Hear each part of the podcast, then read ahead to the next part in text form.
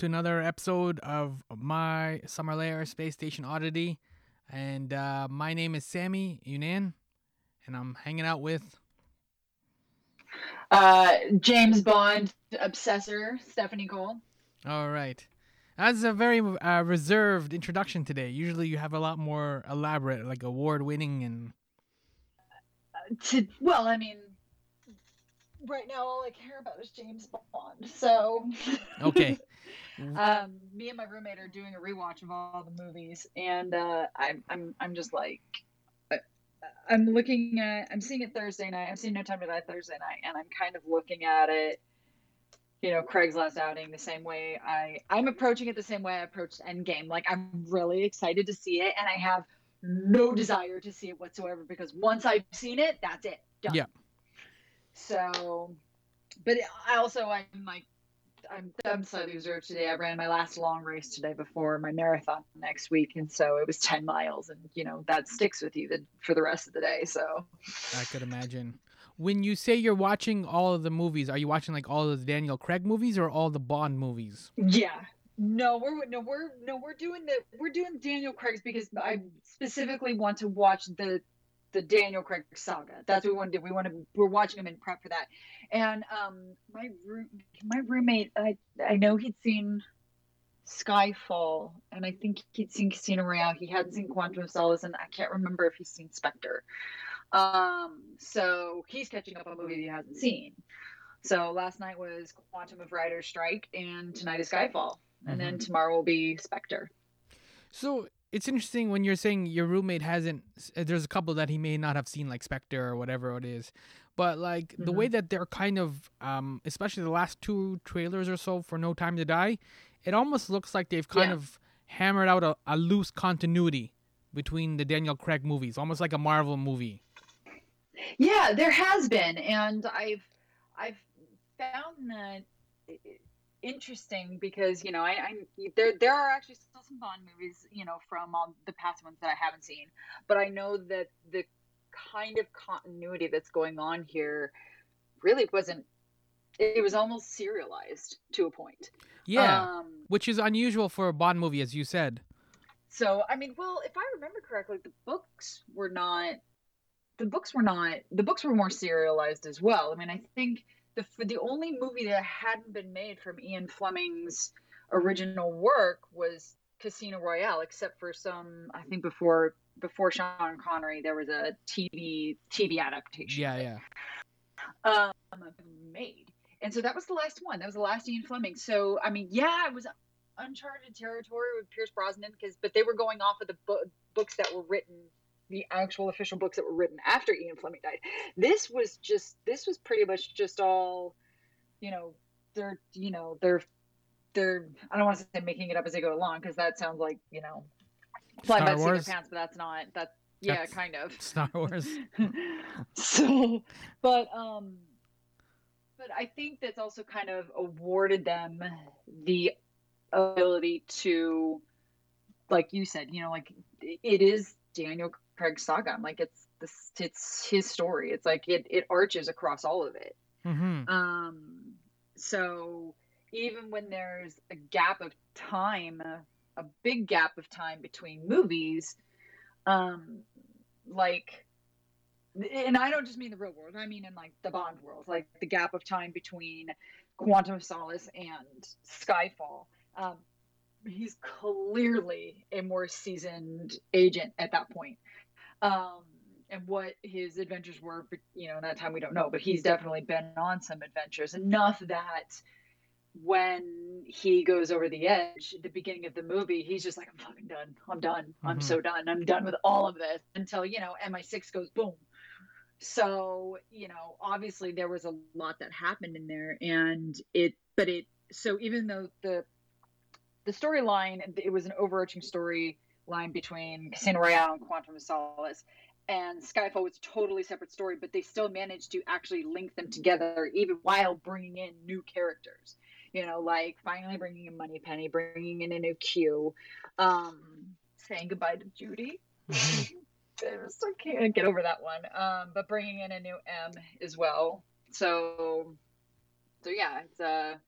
Uh, um, you're right. It's like there's there's there's continuity across it, which means I'm which makes me especially excited to see this one to see how they finished telling that story because you had it like like when I was mentioning earlier in Endgame, like you kind of had.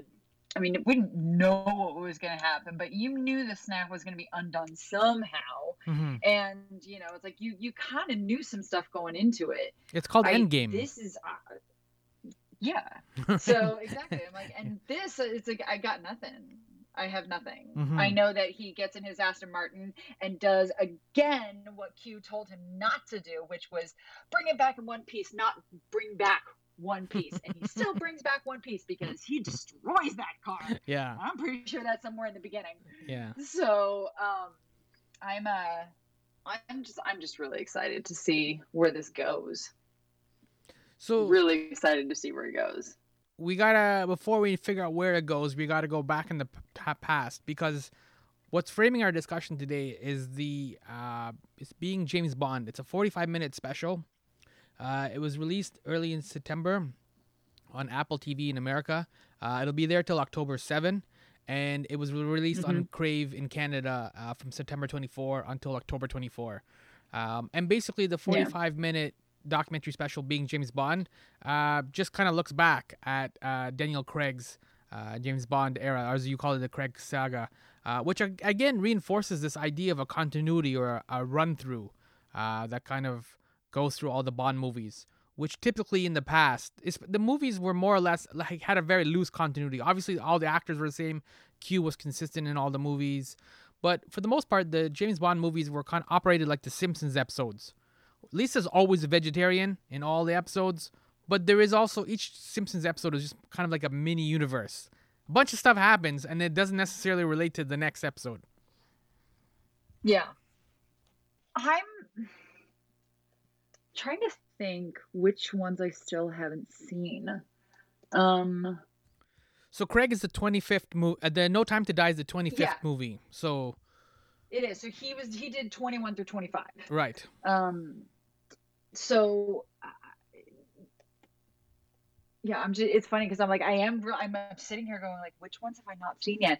And it's like and it's because there isn't this there's no story that I need to connect between these movies. So it's like skipping around never you know, it's like this is not the kind of thing that you could skip around on this series. Um and it's it's fascinating because I watched, you know, the documentary being James Bond and, and when I when I was watching it I was was going back to the beginning and I forgotten completely that they had called him James Blonde or the Blonde Bond. Yeah, and like all of that stuff and how everybody was like Daniel what? Daniel who? Mhm, you know ev- everybody in England was pissed that he'd been cast yeah, and I remember being kind of indifferent because at that point I wasn't a fan. I mean, well, I wasn't not a fan. I was very indifferent towards the Bond movies. Um, and I had seen, as much as I love the movie now, um, I, you know, GoldenEye is such a ridiculous film. I think that's why I love it because it is so ridiculous. hmm Um, but you know, because but I was pretty indifferent towards the movies. They weren't just they weren't my cup of tea. And I will. This is the moment where I pull my girl card out. I will freely admit the moment that I became interested in seeing it was the moment they got that pap shot of Daniel Craig walking out of the water. yeah, And and it was funny because they talked about that in the documentary about how like that's what changed everybody's mind because I was a fan of Daniel Craig. Like I'd seen some of his work. I'd seen Layer Cake a few times. Mhm. I loved Layer Cake. And but I remember kind of thinking the same thing. I'm like, he's such a skinny dude. Um, and you know, you know, any any skinny dude can turn into a buff guy if you try hard enough. Um, but it was also just the whole like. There's like, but all of them up till then uh, were kind of like tall, uh, dark hair. Um, I guess classically handsome. You know what I mean? I'm pretty sure that that's. I'm pretty sure James Bond is the reason the phrase "tall, dark, and handsome" exists. I'm pretty sure. Yeah, that's probably what it contributed. You can Yeah. probably like chalk that influence up. So it was like um, some of the criticism in terms of that was legitimate, just because it was such a radical departure, right? It, it was just Mhm. not what people were expecting because of the template. Like, especially because like we done about twenty movies this way, right? This is like, you know, it's always the thing of like when you go to McDonald's, like in Texas, and they have a slightly different item on the menu, or they put pickles on something, and you're like, yo, we don't do this here in like New York or other places, and so it throws you for a loop because you don't know how to react to this like weirder menu item or whatever this is. Like it's McDonald's, it still feels the same as James Bond, but at the same time, there's some noticeable differences. It's not quite the same McDonald's that you know. Um, I I was like I was I was worried there for a second. Um, I uh I was I was getting some weird feedback. I don't know if you could hear, but I was getting weird feedback on my end anyways before it No. glitched. You know, and that's just technology for you. Okay. You know, as per yesterday's shining example. Oh yes. Um, yeah. Um, uh, where where do we leave off? We I was saying that, like, uh, Some of the criticism for Daniel Craig was understandable yeah. because it's a lot like going to different McDonald's, right? Like if you go to McDonald's in Texas, they have Yeah. different items on the menu. It's not what you usually Mhm. expect. It's still McDonald's and it's still James Bond and he's still a tool of the British government and all these things. mhm, But there's some noticeable differences that kind of threw people off. mhm. And I think that's where like Yeah. um, I can understand I can understand where some of the criticism was coming from because I was very critical too because I was like I don't know that dude seems a little short uh, for Bond. Mm-hmm. Mm-hmm. And it's funny because I was, uh, you know, I, I feel like this was kind of, you know, in the documentary, which for any of you out there listening, I was like, it's actually really short. It's like 45 minutes long. That's it. Um, for, you know, kind of confirmed to me, um, is that in the documentary, I was like, but I, I thought this I thought this a little bit when the movie originally came out, and I was definitely feeling this when I watched it. You know, it was a couple days ago. Um, is that it was the perfect opportunity to reboot Bond in a way that made more sense for what a spy would like, what a spy would be like today, what they would look like today, like how they would, you know, what James Bond should be in today's society. Even if the you know, even like even with the movie coming out 15 years ago, I'm like it's still you know, and the Nokia bricks they had in the in the film, but it, it's like he was grittier, and you can't you like in today's society, you know, most you know, I don't think most spies are going to go around looking like you know Pierce Brosnan. Hmm and you know maybe you can get away with that to an extent but the whole point of being a spy is being able to blend in and get information and you know for you know the us government or king and country or whatever you know like um casting um jeffrey jeffrey wright as alex leiter leiter I have that, that's Oh, Felix for a Leiter, second. yeah. I love him. the and I'm making CIA agent. Yeah. Thank you. Yeah, and it's like, and he, and and he's so generic, and it works, especially in you know, especially when you see him. You know, he he's he's actually a really really good example because in Casino Royale, he could put on a tux and he absolutely looks like he he could belong at that table. Like he's he's not noticeable, but he can pull off looking like he belongs at a high stakes poker game. And in the next movie, when we see him in Quantum of Solace, he's like in some, you know, backwater hole in a third world country. Um, and he, you know, and he can actually hold himself with the locals way more than Bond can. Mhm. Um, and that's what a modern spy would be, you know? And so I think giving I think giving Bond a grittier edge makes it more believable and makes it still interesting for a modern society. And I felt like that was confirmed a little bit in the film. I mean, in the documentary, because they, you know, they were talking about wanting to. They basically they did want to reboot it, and they wanted to they wanted to make it something fresh and something different and something that was still going to hold people's interest. And you know, when uh, Miss Broccoli uh, was talking about when she saw. Um, I'm blanking on what movie she was watching, but the moment she saw Oh, Craig yeah, and realized that he would yeah. be. He was remember? walking in Yeah, the remember? hallway. Yeah, yeah. And Mhm. he, it was just which one? Yeah, I can't remember what it's called, but it was the scene where he's walking in the hallway. That's what she cl- clued in. yeah. And I saw when they showed that, I was like, oh yeah, I could see it. I could mm-hmm. absolutely see what she saw. Mm-hmm. And it was dip, but it was it it was that walk, mm-hmm. which Daniel Craig has done a very good job of making that Bond's walk, and it mm-hmm. works. But it was sinister. Like he looked sinister. You know, he didn't look like you know, he looked like he was going in there, um, you know, to kill your whole crew. Mm-hmm. Did not look like, um, you know, like he was gonna go in, you know, and seduce your whole crew instead. Um, so, which is like, which is part of the reason I, uh, you know, talking about the movies in general, the whole opening sequence of the very, very, very first Bond movie, I mean, of Casino Royale, how it was all in black and white right up until he makes his second kill. Mm-hmm. And then it goes into the opening, like, this is before and this is after. Um, this is before he becomes 007 and it just it really it really told you like this is this is this is not even though it's serialized this is not a continuation of everything you've seen before. Like this is new. This is we're going back to the beginning. And we're going to start this over. We're going to like we're going to adapt bond in an entirely different way.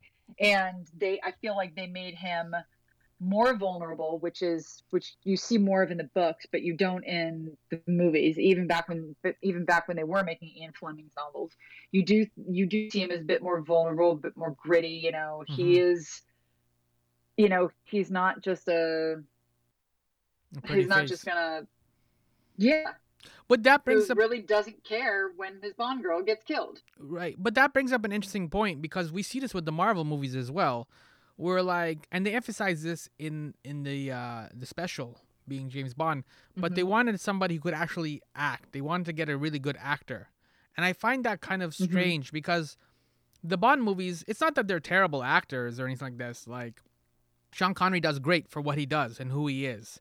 Uh, and you can see other movies mm-hmm. like Crimson Tide and things like that. The Rock, he's perfect for those roles. He does what he's supposed to do. Uh, Indiana Jones, perfect for what he mm-hmm. does. But it, it's weird now that like we've kind of reached this um, evolution where like, as I said, the Marvel movies have a lot of Academy Award winner or Academy nominated actors. Like Robert Downey Jr. is a mm-hmm. good actor. Uh, Scarlett Johansson, good actor. Mark Ruffalo, good actor. And it's like, but you don't really yeah. necessarily need quote unquote good actors, or do you, for these type of roles? You're just playing the Hulk. Just go smash stuff. Uh, you're playing James Bond. Just go smash stuff on behest of the British government and then go home. Like, do you really need, do you feel like we need to have these good actors or these good performances? You know, I do. And it's because I feel like we've gotten to a tipping point in society where you know, like I feel like we've seen it all in all in film and television and music, like all of it. You know, it's you everybody bitches about stuff getting recycled or rebooted and all that kind of stuff.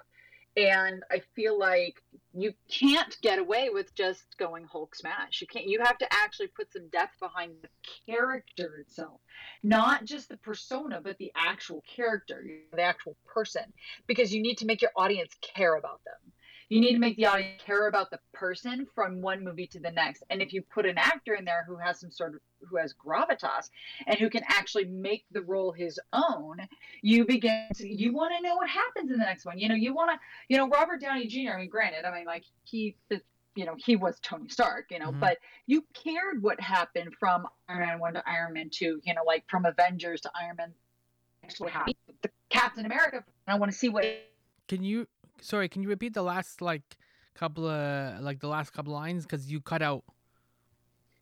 Oh, oh yeah. No, no I'm, I'm, just saying, saying that like um, um you know it, uh, with you know for me like for me as an example you know as much as i wanted to know what was going on with the marvel movies and what was happening with all the characters from movie to movies you know as someone who's been obsessed with captain america for years one of the more sticking points for me is I wanted to know what happened to Steve Rogers. Uh-huh. I wanted to know what happened to Bucky Barnes. Like I want to know what happened to these guys from one movie to the next. You know, that was important to me. And so, and it's like, even though, you know, mentioning Bucky Barnes, I, even though we, as far as we know, you know, we don't know what he's going to come back. We know he signed for something, but we don't know for what. Um, we, we believe we've seen the last of Steve Rogers, you're still going to have a lot of people that wanted to go watch Falcon and the Winter Soldier because I wanted to know what happened to Bucky Barnes. Mm-hmm. And then because Sam Wilson was part of that whole crew, I now have deep love for Sam Wilson. And same with Scarlett Johansson as Black Widow because they were all this team. And you get out like what you're talking about, you know, you get the Scarlett Johanssons and you get the Ruffalos and you get the up and comers, you know, who are making names for themselves as, you know, having a talent outside of just being able to play a comic book character. Tom Holland. You know, you yeah, they're infusing they're infusing a, a person into the persona. And it makes you care about it and and that's that was the thing with me you know i you know i was i loved casino royale um, I loved the movie as a standalone movie. I didn't see Quantum of Solace until after Skyfall came out.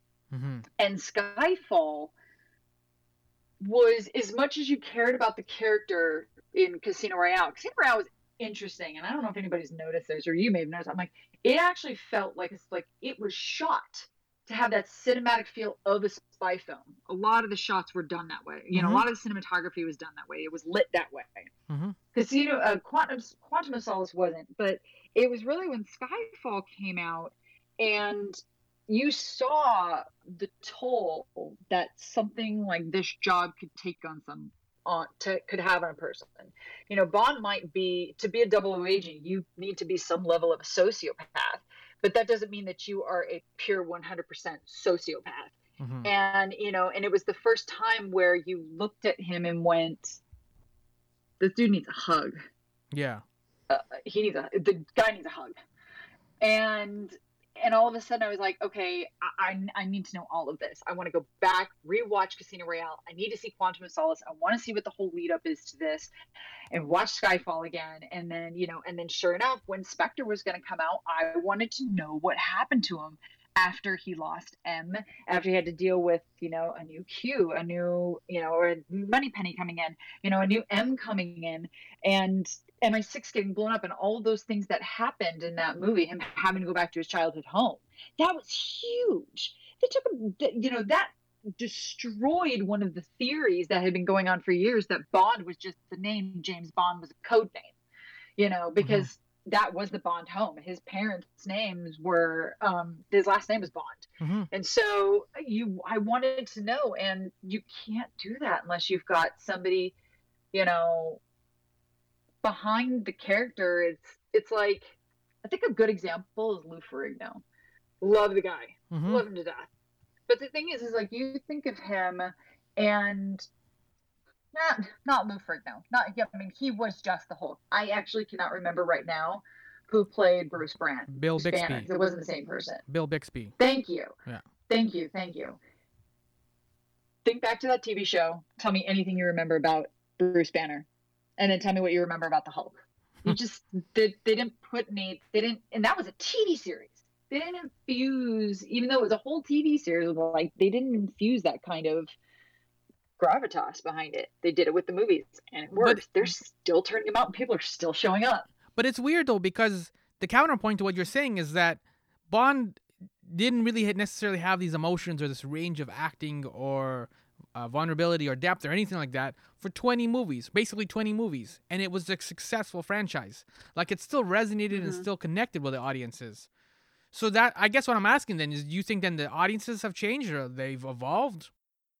Well, I don't want to. I, I think I kind of want to like backpedal a little bit. I want to say that there was no range. I mean, Sean Connery was a like you said. I'm like the like like you mentioned, you know, Crimson Tide, and then um Hunter Red Jones. October. Like, oh, Yeah. you know, he did a lot of great movies. Mm-hmm. You know, Pierce Brosnan. Funny enough, actually, when you said Crimson Tide, all of a sudden I was like, is that a Brosnan movie? And then I was thinking of Crimson Peak. Okay, um, yeah. but he did the Thomas Crown Affair and all Mhm. kinds of, you know, these actors, Roger Moore, they have Jordan, they have some legitimate credits under their belt. So they, they, I don't want to say they infused a per, they didn't, though, these guys didn't infuse a person into the persona. Mhm. They infused a personality into the persona. That's very important yeah. because you know that was actually one of the sticking points you know if you in the documentary they were talking about how craig just came across monosyllabic bland prickly at that first press conference like Mhm. and the big bland bond thing was and that's you know because it was the charisma and you cannot do that without that kind of charismatic personality. And i think that that is Bond always got the girl, hmm and then you know there's you know there's a lot of dudes out there who are probably you know girls maybe too. Like well, not necessarily because it seems like most of the Bond girls end up dying. hmm But it's like, hey, you don't have to worry about sticking around because they're not going to stick around. Yeah, Um, it you makes know, it easier to break up. girl and they got the car and they got the gadgets, you know, and it's you know it's it, it- and and then you get that personality to go with it you know they, it was an emulation of bond but this time it's like you people were emulating james bond but now with craig you're starting to care about the actual person james bond which is why i know a lot of people myself included can't imagine having another bond after this not saying that it's not possible. I'm not saying that you can't keep it going. I absolutely believe that you can. Um, it's just impossible to imagine. Whereas before, yeah, you can imagine another Bond coming in, hmm but now it's like, where do you go from here when someone just literally made these five movies, his like, like I mentioned, a saga. hmm Yeah, I mean that was So I don't think audiences changed. I think that's just shifted. that was the issue too. Like you mentioned, like the, the vulnerability with Bond, uh, with with Craig's Bond, and that was one of the things I didn't. Mhm. Um, that kind of turned me off a little bit because I, I I don't like him to. I don't like James Bond. As you said, he's he's kind of like this. He he's a walking tuxedo of gadgets and seduces women, and he has the interplay with the bad guy and the cool dialogue and all that stuff. There, it, it just didn't seem like that kind of um uh, vulnerability, that kind of openness, that kind of um, I guess it. I guess really it's kind of like uh, uh, bravado. That's really what it is.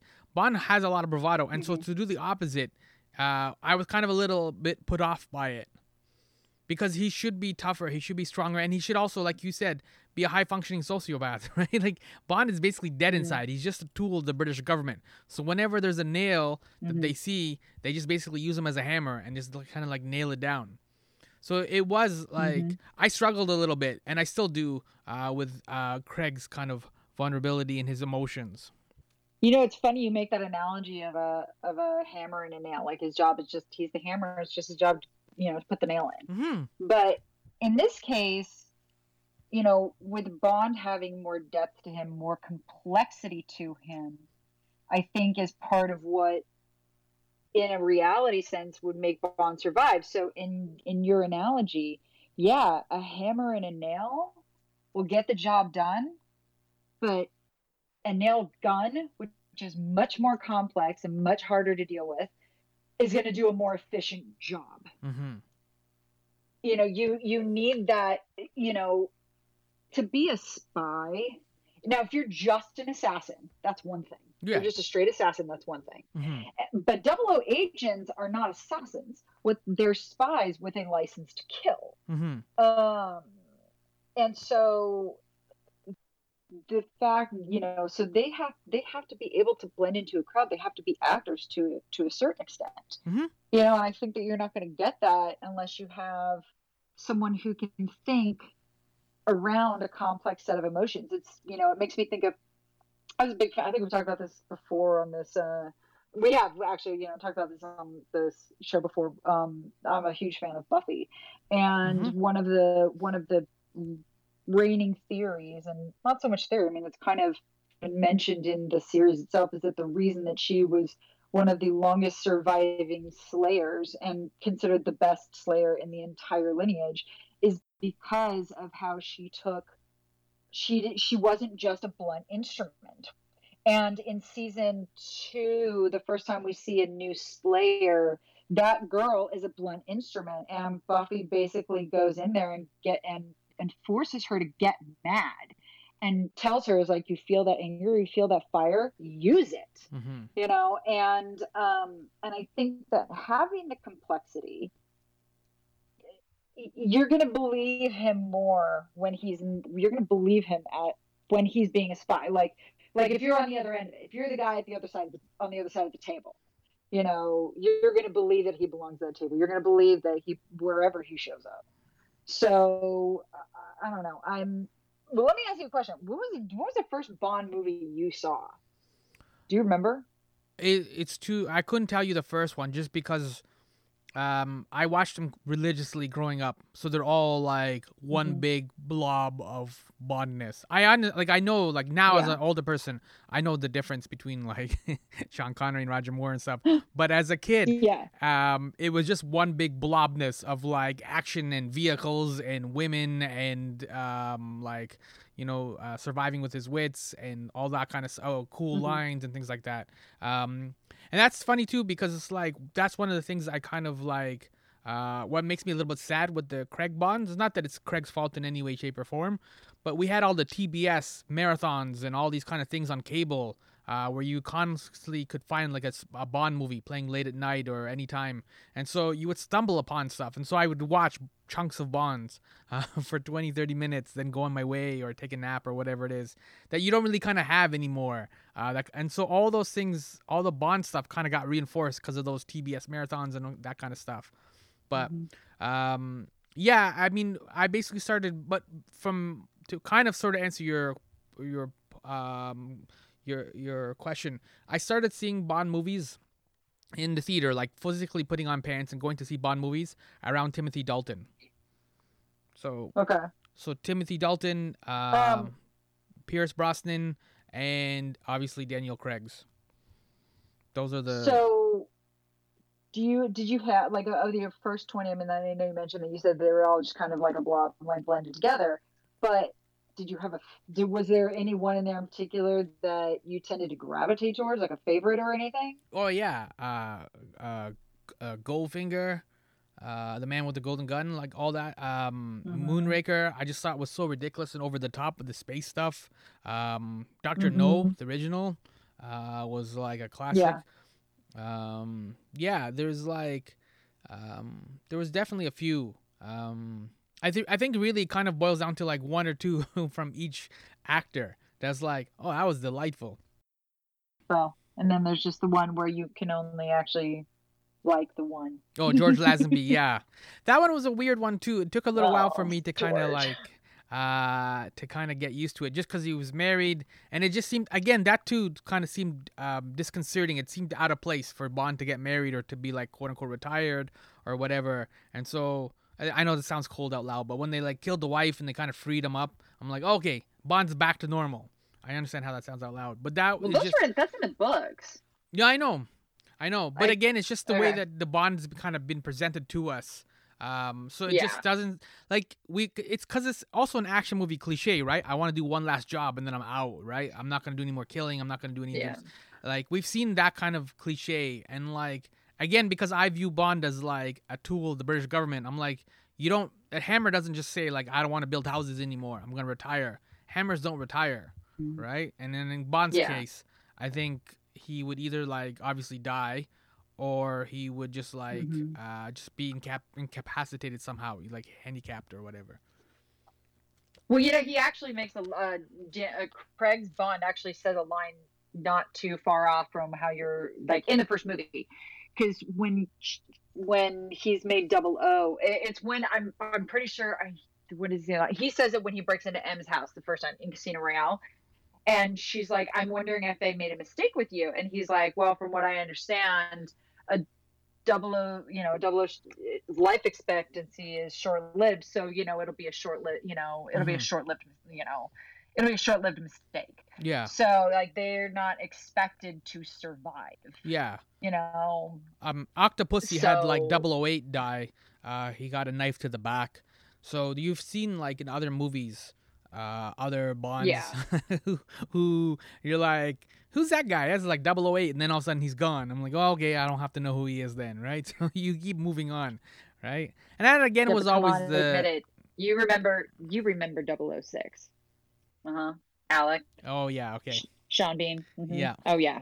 there okay. There's no forgetting that one. Yeah, yeah. But I also very, I, I have a deep, deep, deep, deep love for Sean Bean, hmm especially because of his name. So, but that's that's a story for another day. Correct. Um. but it, it's interesting. So before you Yeah. before you circle back to your point though i i, I want to bring up one other point too from the from the documentary which was that like um they initially were going to cast original people like uh, the classic type of Bond that I was talking about, which is like the Mm-hmm. names they had listed at the time was Colin Farrell, Hugh Jackman, and Clive Owen. Clive Owen's been kind of rumored for Mm-hmm. Yeah. a Bond for like years. Um, I think ever Mm-hmm. ever since like maybe like Timothy Dalton, like uh, it's been around for a while. Um, Yeah. so it, it it was interesting like those none of those names particularly work well or i think if they had hired them they wouldn't have been you wouldn't have gotten obviously the craig saga in terms of this like continuity and this kind of vulnerability. It would have been more of what in line of what i was thinking or how i perceive bond. And that's fair. And, and and i and i like that point because i feel like you know i I mean we we would not skyfall isn't just a great bond movie. It's it's it's a good movie. stellar movie. Yeah. You know you could switch out everything about that being james bond and just make it somebody else and it still would be a Mhm. stellar movie. Yeah. and it's like you just said it's like if we didn't have daniel craig we would not have skyfall. You know we wouldn't have that stuff. And i feel like you know you know you mentioned moonraker as being so over the top ridiculous which yes but a lot of Pierce Brosnan's films in general. You know, it's like I was telling her, it's like mentioning Goldman. Like that movie's ridiculous. It is ridiculous. I cannot. I still. I still can't get over. Denise Richards, Christmas Jones, and she's a doctor. I oh can't yeah get over it. I will never get over that. Will, that sends me. I swear to God. She was a nuclear Um, physicist wasn't she i think it was uh Oh yeah, she was literally a rocket scientist. yeah Um, and it's just like, and but the thing is, is like you can only sustain that for so long, and it's just so I don't think that I think that if they kept that going, it would have just people would go see a Bond movie because it's James Bond, and it, but it but it would gotten to the point, and it was getting to the point where it's like you went and saw it because you just felt like you had to as a rote at that point Mhm. not to not to not to discount the movies. I mean, like Pierce Brosnan was great, but at the same time, it's like you just went. It's like it's like Doctor Who.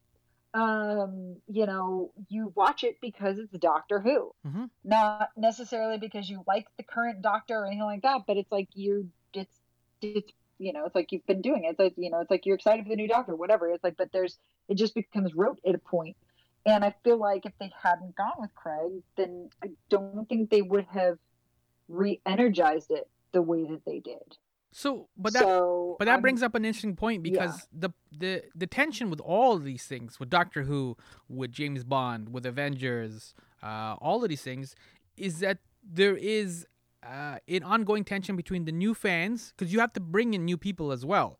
These things like we're Yeah. celebrating Wonder Woman's 80th uh, anniversary, right? Like Wonder Woman doesn't last 80 years if people don't like her. Like generation after generation of people don't like her, right? So how do you yeah, how do you resolve the tension between the new getting new fans and pulling in new like the getting the kids right? You got to get the kids smoking. Mm-hmm. Or and like versus the old heads. Like people like me who have like happily enjoyed like 20 years of bond being dead inside no emotions completely mm-hmm. misogynistic. You know what i mean? And then now like you said because you're in the same boat now because once the craig movies wrap up you're in the same boat now where like if the new bond comes out and it and it's not quite what you want or whatever there's gonna be tension I get that. Um, and I, yeah, I'm thinking thinking about the Craig movies. I mean, like he did become dead inside by Skyfall. Like he was absolutely dead inside.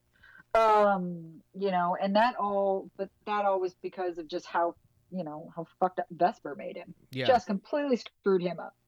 Um, it's almost like he went into being a double O agent, all bright eyed, bushy tailed, only to find that go, no, no, no, no, it doesn't work that way. you Mhm. know? Um, so, but it, so I feel like you got a combination though when you think about it, at least to an extent. Um, you got, you got the gadgets, you got the girls, you Mhm. got the. He was just I mean, that was kind of the running joke in more so uh, a little bit. Because it was, well, both of them, Casino Royale and um, and Quantum of Solace, were you know. M kept going, okay, but did you leave him alive because we wanted to question him? Don't worry about that. let's focus on future things because he killed the guy. you know, he kept killing the people that they wanted to question and did a lot more in Quantum of Solace. And to the point where they, and this is one of the plot holes drives me crazy because they never wrapped this up. When he ended up throwing that guy off a roof, and then it was, um, oh gosh, uh, I can't even. Um, my god, I'm blanking on his name right now just because. Anyways, I'll get to that in a second. Um, the main villain of the movie, um, Christopher Waltz. he fell on his car. No, no, no, Oh. no, no. This isn't Quantum of Solace. Quantum Solace. Oh. Um, so I'm just blanking on the dude's name right now. Um, uh, the character's name. But anyways, falls in his car and he's like, he see my face, and so the driver gets out and shoots him. Well, M thinks that Bond shot the guy and threw him off the roof, and it turns out that he was he was Special Branch. You Mhm. know, the, you you killed a friendly and you did it in cold blood, and that's when they're like, you need to come in Mhm. because yeah we're gonna we're gonna put you down and he's like no it just got to it just came to a head so it's like you got the random killings you got the bond you know like i said the bond girls and all this kind of stuff. Mhm. um and then you know for all of us women out there us all us modern women we got bond boy when he was coming out of the water. Um which apparently i was reading a funny story about that which i was hoping they would talk about in the documentary but they, I, I get why they didn't didn't. But when he pops out of the water like that and walks up, the entire reason that that shot exists is because all he was supposed to do was swim across the water, just keep swimming. It was going to be a shot where him swimming from one end to the other, but he ran into a sandbar, so there was nowhere for him to go. Oh. Daniel Craig. So that's how they ended up for. So when he pops out of the water and starts walking to shore, they put that in there because that sandbar was in the way Mhm. um and that was the shot that was the pap shot i'm like that was the turning point you know it was serendipitous Mhm. you know so we got that you know us girls we got we got to see the pretty you know that's which we didn't always necessarily get with the other bonds Mhm. so i feel like like what you're talking about where it's like how do you bring in the old and the new it's like i feel like you kind of got a little bit of both especially in casino royale i was like it was like i said it was shot like a bond movie and he was being very just you know just killing it, you know, like it almost felt like at random, you know, like just anybody and everybody. Um, and you got the absolute beautiful girls top to bottom. Mhm. Um, but you got for the newer generations, the ones who wanted a bit more uh, realism in their movies, which I think is actually a product of the '90s because there were so many reality-based films, not like reality TV, but I'm thinking of things like the whole re, you know reality bites era of films Okay. um, that we expect a little bit more realism in our movies, especially also with the advent of CGI and how far it's come along. We really expect to see some more. We we we don't want it to look fake. We don't want it to feel fake. So you get that with Bond being you know a little bit grittier, a little bit this, a little bit that. You know him turning into Bond by the end of the film, which is why he doesn't ever say the line until the very last shot of the film. I'm Bond, James Bond. Uh, name's Bond, James Bond. You know, he's wearing he she can't say it before that because he's not wearing the suit. He hasn't become James Bond, Mhm. and it actually makes me wonder because you you know your point. I wonder how much of it would have been more, a little bit more Flash, a little bit more James, because they set the end of that movie up for him to become the you know Savile Row tailored suit James Bond. But we didn't happen in Quantum of Solace, which makes me wonder, or as mu- didn't really happen that much in Quantum of Solace, which makes me wonder, was would we have seen more of it if there hadn't been a writer strike? Yeah, I didn't like Quantum of Solace at all. That one No. was like, um, I mean, I'm not a not that necessarily you need numbers for this, but it's it's one that generally a lot of people I know also don't like at all. Um, and I oh yeah, think, no, it's I think it um, yeah. I think it's one of the things where, like you said, they seem to have started something, and the this little documentary short too, being James Bond, kind of supports this idea that they clearly want to start something, like kind of similar to like the way that Nolan had his Batman trilogy, and he started with Uh-huh. obviously Batman Begins, and so Casino Royale was basically James Bond Begins, but Mhm. Quantum Solace, whether it's the writer strike or whether it was other issues, um, didn't just quite it. They it was half baked, right? they pulled it out of the oven way too soon uh, before it was the, before the cake was ready, and so it's kind of like a disappointing meal. And I think they they worked, and I think that's partly why they worked hard on Skyfall. They're like, look, we're sorry about the whole Quantum Solace. Here, we'll make a really good movie to make up for that. I don't know if you heard me say it earlier, but the, I've, for years I've always called it quantum of writer strike. Yeah, That's yeah. what I call it. it it was just like um it yeah that probably was that probably contributed to it but also i think it's just like they also just i i think what you're saying too and what the what this little documentary is supporting too is i think they were kind of on on um they they didn't quite know how to do this like when the marvel movie started uh, Kevin Feige had clearly uh, he had a clear vision of this is what we're gonna do, and they put the little end credits in there, and they knew how to keep building the story, building the story.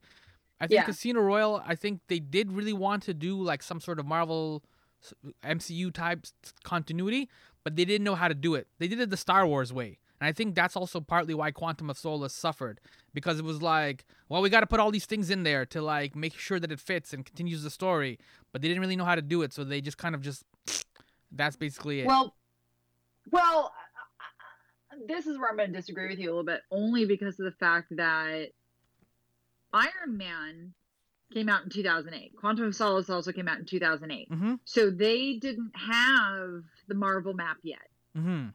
No one did. Right. I, I- you know, and sometimes I wonder.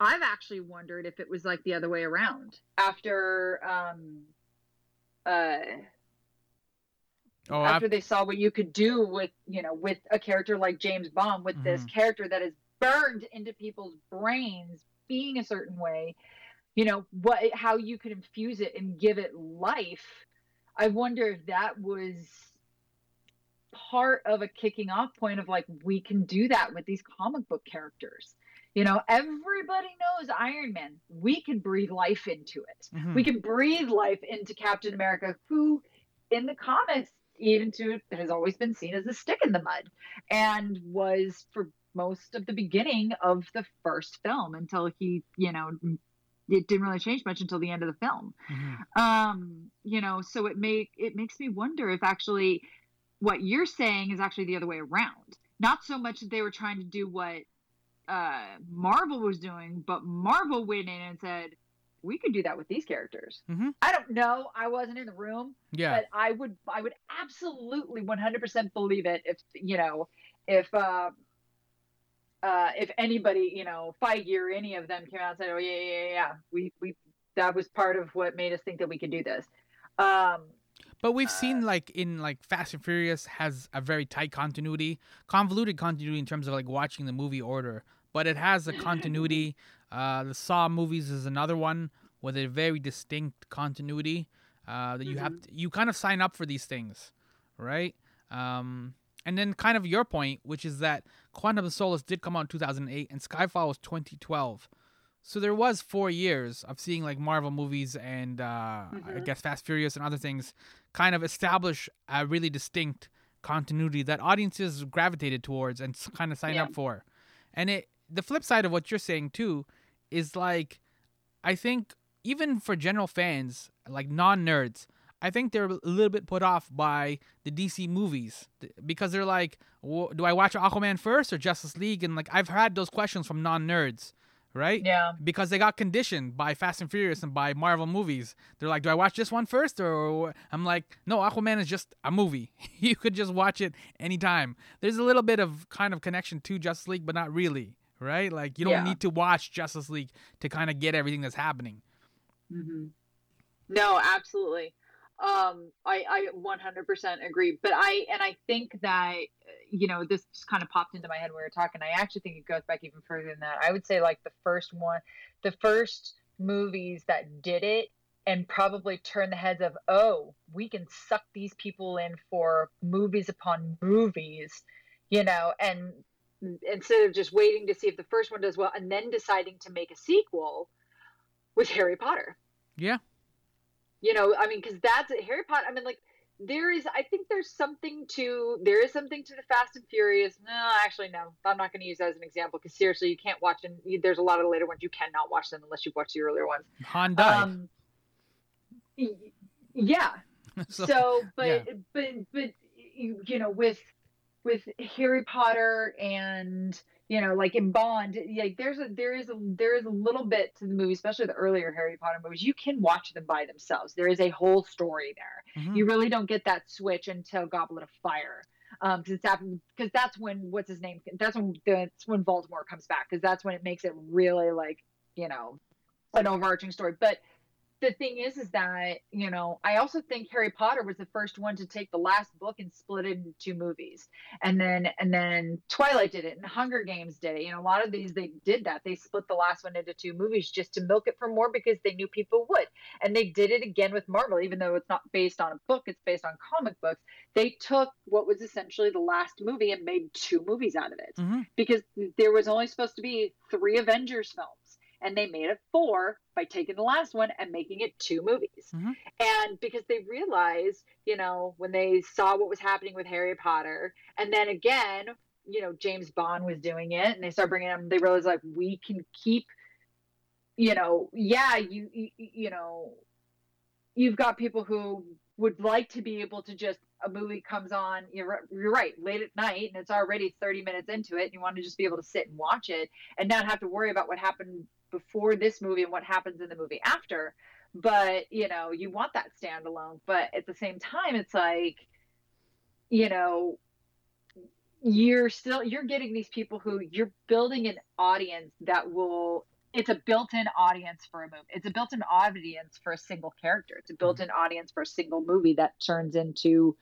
one iron man turns into 20 something movies. And it's like with craig you know everybody was just breaking him over the coals when he was cast as bond and they managed to turn that one bond film this new bond actor into a whole series of films that had a built-in audience that wasn't just fans of James Bond, right. but fans of Craig as James Bond and the story that was, you know, like the story that was happening with him.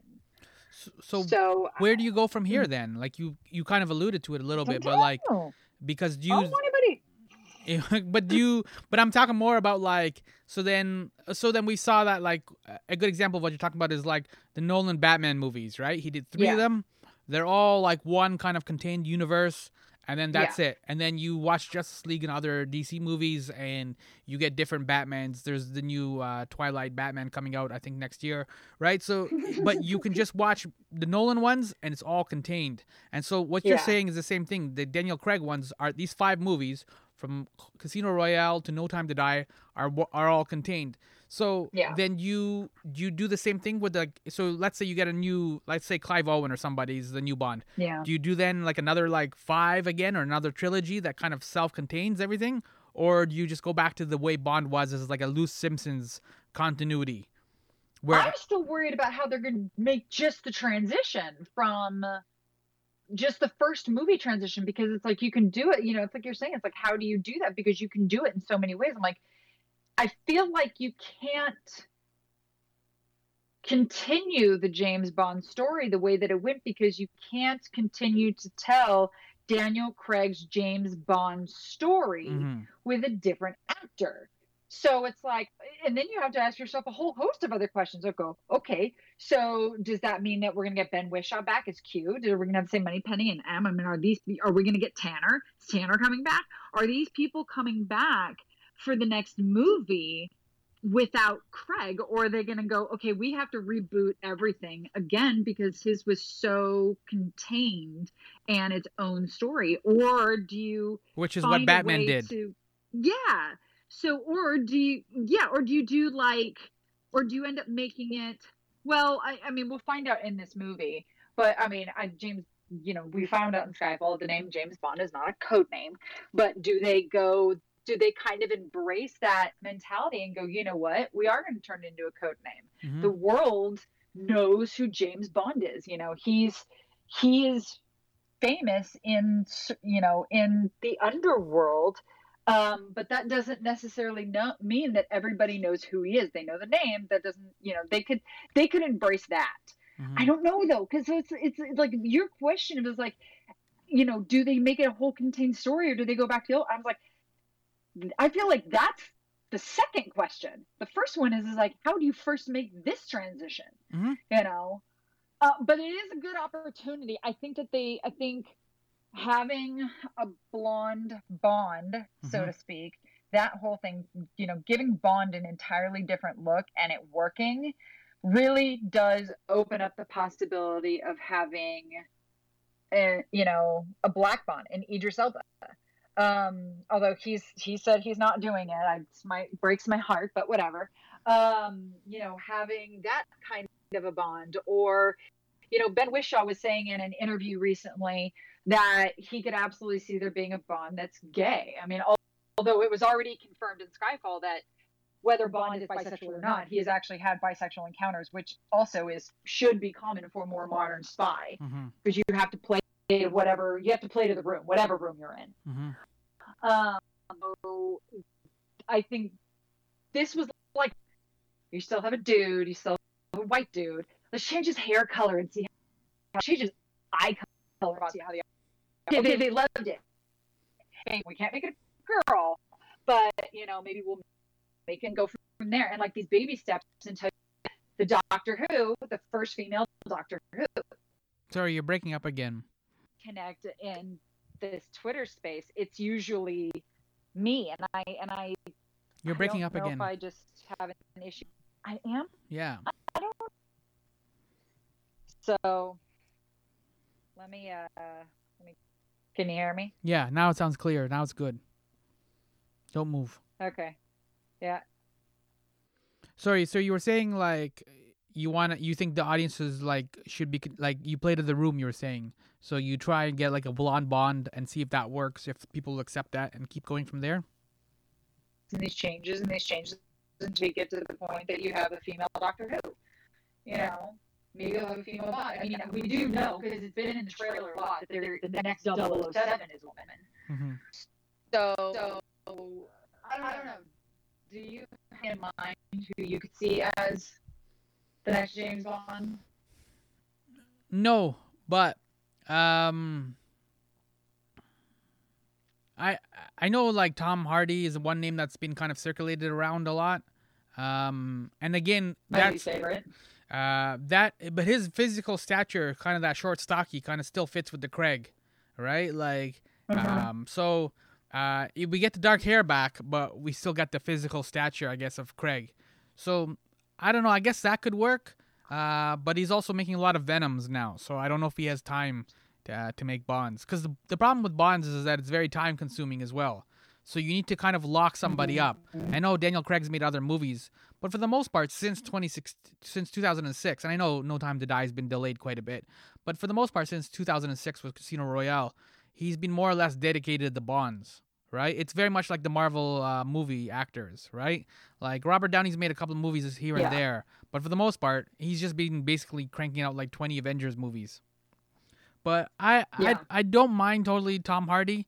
I'd need to see a little bit more from him to like he looked good in uh, Inception with the suit and everything like that. So I'm like that's a possibility. Uh, but I can't think of anybody right now that I'm like, yeah, that guy's perfect. Like let's hire him and like give him the job and like move on. And I think that's partly why they said they're gonna wait till like 2022 to decide who the next Bond is because I think they just need some time. It's you. The problem is, is you have to find an actor that is down to action, and I don't just mean as good in an action film. I mean you've got to see, you've got you've got to be able to picture somebody beating beating the shit out of somebody until they're dead. hmm Um, and at the same time, they have to look damn good in a tux. Right. And so, um, uh, Hiddlesticks, that's what I call him, Tom Hiddleston. Oh, yeah, yeah. has been floated around. And it's like, so you take those two Toms, right? I Mhm. can see Tom Hiddleston, you know, carrying a room in a tux. Mhm. I cannot see him beating the crap out of anybody. No. Tom Hardy is the other way around. Yeah, we've seen him dressed in a suit, but there's just something about his face that just screams like gritty, hmm just grittier, just grittier than even Daniel Craig. And so I'm like, it's finding somebody who can be both. And then, oh my God, it's, I know that part of his name is Renee and part of it is Jean, and I cannot think of the whole name right now, but the guy from Bridgerton. oh, Um, I don't watch that. So uh, yeah, but They but- don't make that for me. Like he is a very, very, very, very pretty black man, and he and his name has been floated hmm as a possibility. And I look at him, I'm like, I really don't know if I could see you beating the crap out of somebody. But he's also somebody that I look at him and go, like, I can't picture it at all with Tom Hiddleston. Cannot Mhm. picture it. Yeah, I agree with you. I can maybe picture. It's like if I saw him doing it, I could maybe see it as passing, but I'd have to see it first before I believe that he could play both sides of it. That's the issue. You have to find someone who can do both. that's why it And was kind of I- like and I, and I, when yeah. you look at some of the older ones, like Pierce Brosnan had Remington Steele, so you got to see him in a tuxedo, you got to see him punching people, you got to see him doing kind of like spy, thriller, detective stuff. Um, Roger Yeah. Moore had The Saint, right? So again, you got to see him in kind of like action. So it's like those are like longer um, auditions in a way, where like it wasn't a stretch for those actors kind of jumping into that thing and for audiences to accept it. I think that was also the problem too with Daniel Craig was he kind of co- came out of nowhere. He hadn't really done anything that was super mainstream. That was like the audience kind of knew who he was and what to expect. Whereas like Tom Hardy, we've Yeah. seen like Inception and Venom and a few other things. We're like, all right, yeah, I, that kind of works. And we've also seen uh, what do you call them, Hiddlesticks, uh, in like Avengers Yeah. movies and other places. And like he's a good actor, but yeah, like you're right. Like he he looks like 120 pounds, like soaking wet. I could take him. So that one's not happening. thinking about this, you know, especially because you brought it up with the Batman movies. Uh, Bruce Wayne's the same way. Bruce Wayne is the com, you know, and not Tony Stark per se, because Tony Stark's never really been the whole like he has to be debonair, and he's never been that way. But Bruce Wayne has. Bruce Wayne is has to be it has to be somebody who can play debonair Mhm. and somebody who can absolutely beat the crap out of somebody until they're bloody and dying. mm-hmm. Um, and it's just, you know, it's just not, you know, it's like we look at these people as Batman, and I mean, in today's society, I never, ever, ever would have cast Michael Keaton as Batman, but his Batman was so very specific, and he did a good job. I mean, Affleck, I absolutely think pulls off both sides of it. I am gonna have to see the movie because I, I'm, I just, I, I cannot get, I cannot get behind the idea of, of Robert Pattinson as Batman. I Yeah. it doesn't like so that casting is way off. Like, and they tried to do like you said, a grittier, darker, almost like a Mountain Dew type commercial Batman, where it's like, let's be edgy, mm-hmm. and I'm like, no, he looks like emo. He looks Yeah. so emo. I'm like he looks like he looks like he should be filling in for Gerard Way as the lead singer of My Chemical Yeah. Romance, not actually putting on the bat suit Right. and then putting on a tux at night yeah, or both. So, and I know it's supposed to be more of a going back in another type of origin story like they did um, with the Nolan movies, but um, I just, I don't know. Like I said, I- I'll have to. I, I, I've promised myself that I will reserve judgment until I see it, but. uh, You know, especially Affleck filled out the bat suit. Like he looked imposing mm-hmm. you know he could he had that and you know i mean we could go back and we could talk about um, george clooney and we could talk about val kilmer and what worked for them and what didn't work for them obviously nipples. like, but if we're going to talk about modern ones i mean um, why i'm blanking i'm blanking help me because i keep want i just What, keep Val Kilmer? the nolan movies who's huh Val Kilmer, Batman. no the no no no no the Oh, nolan Christian the- Bale. the- the- thank you christian bale Mhm. um, Christian Bale did a pretty good job of filling out the bat suit and filling out Bruce Wayne. Um, he was he was a figure to be sure, but Affleck's Batman was imposing. Mhm. Um, and you know, we all saw the first time he dated Jennifer, you know, uh, Jennifer Lopez. He absolutely can be clean cut to like within an inch of his life. Mhm. So, um, uh, and I just, I just, I don't know if they're just like we have to rail in a completely opposite direction. But you know, you, you and I have talked about this so many times. Like Warner Brothers is just all over the map as, Mhm. as far as how they're trying to put together their DC universe. So um, I don't know, um, but uh, you know, we oh, this whole this whole conversation we never we talked about we talked about Casino Royale, we talked about Skyfall, we talked about Quantum Solace. We have not at all talked about Spectre. Did you like Spectre? Um, I think so. That's the honest answer. Uh, I have to see it again. It's one I've only seen once actually, which is odd for a Bond. I've seen almost all the Bonds like numerous times. Uh, obviously, except for Yeah. Quantum of Solace. Quantum of Solace, I went back to it one more time, so I've only done it twice, and I was like, yeah, this is a terrible movie. But Spectre, for some reason, just falls through the cracks. I keep forgetting about it, and I just never kind of get around back to it. Like, so, um, the answer is I think I like it. Um, I had a good bad guy, all that kind of stuff. Um, but I think too, Spectre Spectre's crime was that it came after Skyfall. So Yeah. it's the thing of like, you know, uh, the record company was all excited when Michael Jackson's Thriller sold like 30 million albums, and then Bad comes out and it only sells like 20 million, and they're like, that's it. And it was like kind of a letdown, right? And it was like, well, what did you expect was gonna happen? So, um, I, the answer, the short, the long answer to your question is, I think so. Do you like it? I do, but I actually kind of feel like the same way you do. I mean, there are actually some things in that movie I do not like, um, and I'm we're watching it tomorrow, Mhm. and so we'll, you know, I know that part two of this of this uh, space station oddity, which by the way, for everybody who's listening, I designed the artwork for it, and I gave it to Sammy the other day to see, and Yes. neither of us noticed that it's a space oddity and not space station oddity. Oh, okay. Well, okay. It was very good art though, so I approved and I signed off on it. I was more worried about spaces with an S, so I, I went I, I went I minute. I like that. Uh huh. It's like, is it Twitter Space or Twitter Spaces? But I mean, um, that's so funny. It's so Yeah. funny. I never noticed that. And Okay. this too, like the chat today, because I'm the one who scheduled that. I scheduled it Space Oddity. I'm like, it's just this word station just like kind of blew it Oh. out of my mind. Okay. But anyways, um, so uh, I know that part two of the space station oddity you go. is, you know, after the fact, after No Time to Die comes out. So Mhm. you obviously have to see it before next Tuesday. I'm seeing it Thursday.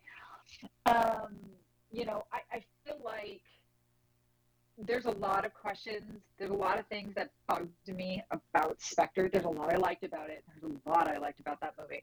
But there are some things that bugged me that I kind of don't want to touch on until after I've seen No Time to Die, because I really want to see how it re- how they resolve themselves. Mm-hmm. Um, one of them in particular being his Bond girl. Um, how they brought how they used the team in this in Inspector.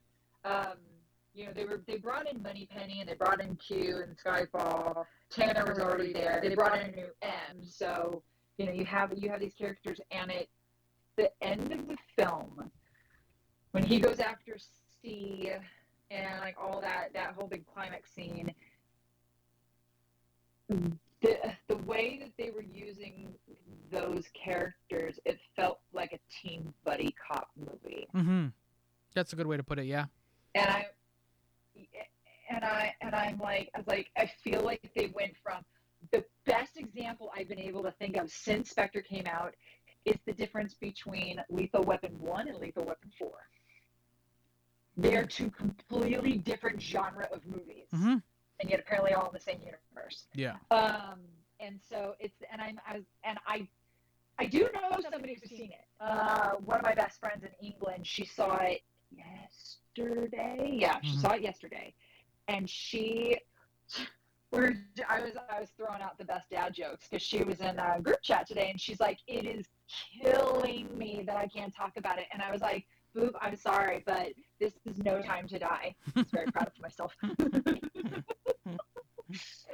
but she's she's like I mean she was just over the moon about it and she is she loves movies. You can win her over fairly easily, but she is very, very, very critical of stuff like this, especially being from England. You know, like a Mhm. lot of this. I mean, she's very critical Yeah, yeah. of of movies. You know, she's she's a producer. She's actually won an Oscar, and you know, so like she's very, very, very particular about a lot of this stuff.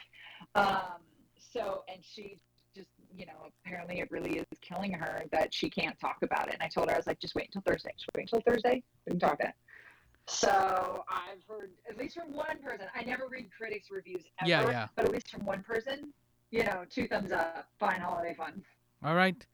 We will. So we can leave it there.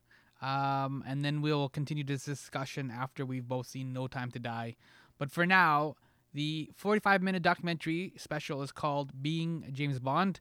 And again, it's on Apple Mhm. TV. You have until October 7, uh, which is only a couple more days, unless you're in Canada and you can watch it on Crave. And you have until October 24. And of course, No Time to Die comes out on Friday, October 8. So Mhm. uh, that's it. Nice. Uh, we are uh, agents going to be signing off. This is, I guess, our burn notice. Is that Mhm. what it is? I Can't remember my spy. Anyways, I am Sammy. I am uh, Agent 005 Stephanie. All right, 005. All right, that's pretty classy. All right, thank you for hanging out, and we will be back uh, next Tuesday at 4 p.m. with artwork that spells out the proper name of the show, which we will now notice. and this show is called My Space, My Summer Layer Space Station Oddity, in case you didn't know. And we will be talking about. No Time to Die. Thanks for hanging out. Peace out. Mhm. Have a good one.